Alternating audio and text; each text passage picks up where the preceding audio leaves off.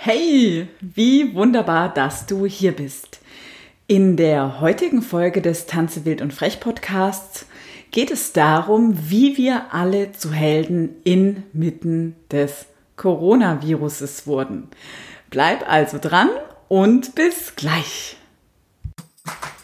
Beim Tanze wild und frech Podcast erhältst du spritzige Inspirationen, buntes und informatives Wissen sowie Hilfestellungen und Tipps rund um das Thema Tanzpädagogik für Kinder und manchmal fürs Leben. Ich bin Steffi Schmidt und helfe angehenden und ausgebildeten Tanzpädagoginnen, ihre Individualität in ihrem Tanzunterricht und Business zu leben und Vertrauen in sich selbst zu gewinnen, ohne dass man die eigene Freiheit dafür aufgeben muss. Wir schreiben Freitag, den 13. März 2020.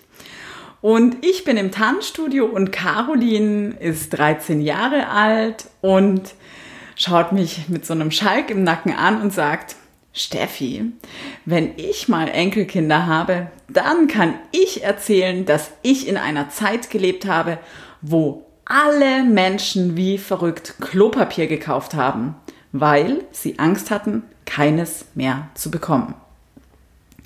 Wir grinsten zusammen und hatten eine schöne Tanzstunde, in der wir einen Ikosaeder bauten und ich ein wenig schmunzelte über die Lösungen der Kinder und wie wir den Ikosaeder lebendig worden ließen, mit all seiner geometrischen Form.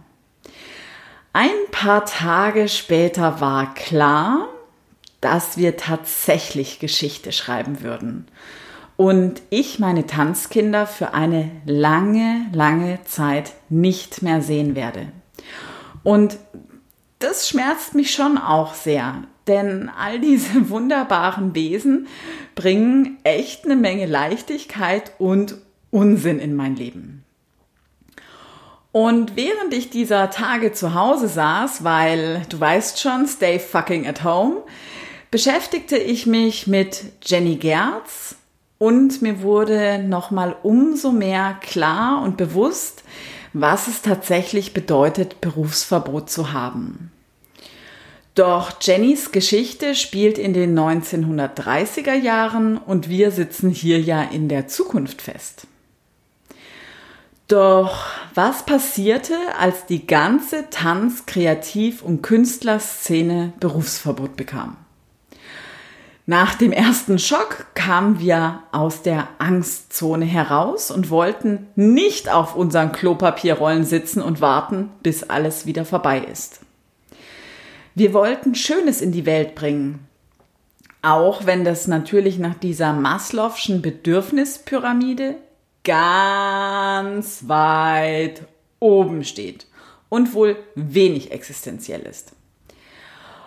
Uns allen ist der Tanz und die Kreativität immer ein riesengroßes Bedürfnis und für uns fast genauso wichtig wie der tägliche Apfel und die Luft zum Atmen. Wir kamen alle in eine Lernzone. Doch wie das manchmal eben mit dem Lernen so ist, durften wir uns mit vielen neuen Dingen beschäftigen welche jenseits unseres ganz normalen Alltags waren. Und wir haben die Situation liebevoll umarmt, weil das Virus ja jenseits unserer Kontrolle liegt. Wir haben unserem Perfektionismus über Bord geworfen und unser Bestes gegeben, nach Lösungen zu suchen. Wir haben alle und wirklich alle mehr gearbeitet als je zuvor, um anderen Menschen, ob groß oder klein, eine wunderbare Zeit zu verschaffen. Auch wenn es eben aktuell nicht möglich ist, ins Tanzstudio zu gehen und dort zu tanzen. Hier sind eben ganz wunderbare Formate entstanden, wie zum Beispiel Livestreams zu Tanzklassen oder auch kleine oder größere Videoübungseinheiten. Die ganze Tanzszene hat sich die digitale Welt zunutze gemacht und ihr Bestes gegeben.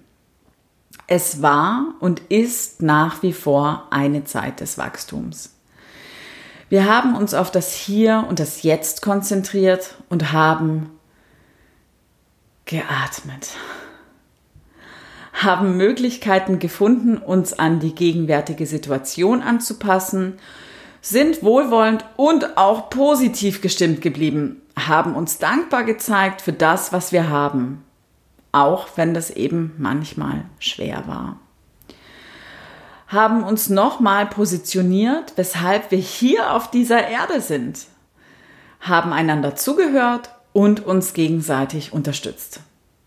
Wir wuchsen alle über uns hinaus und tun dies noch. Wir wurden alle zu wahren Helden. Wir werden, denke ich, alle gemeinsam noch ein wenig miteinander wachsen dürfen. Ich selbst gehe davon aus, dass der normale Tanzbetrieb noch ein wenig auf sich warten lässt, sodass die Digitalisierung und kreativen Online-Formate unsere Zeit noch ein wenig in Anspruch nehmen wird. Deshalb möchte ich am Mittwoch, den 15. April 2020 um 10 Uhr einen virtuellen Heldencall via Zoom machen, in dem wir uns gegenseitig mit diesen virtuellen Handwerkszeugen, neuen Strategien und den täglichen Herausforderungen, um unsere Heldentaten zu schaffen, zu unterstützen. Sei dabei und schreib mir bis Montag eine E-Mail mit dem Betreff Heldencall, dann sende ich dir den Einladungslink und das Passwort am Dienstag zu. Wir lesen, hören oder sehen uns. Deine Steffi.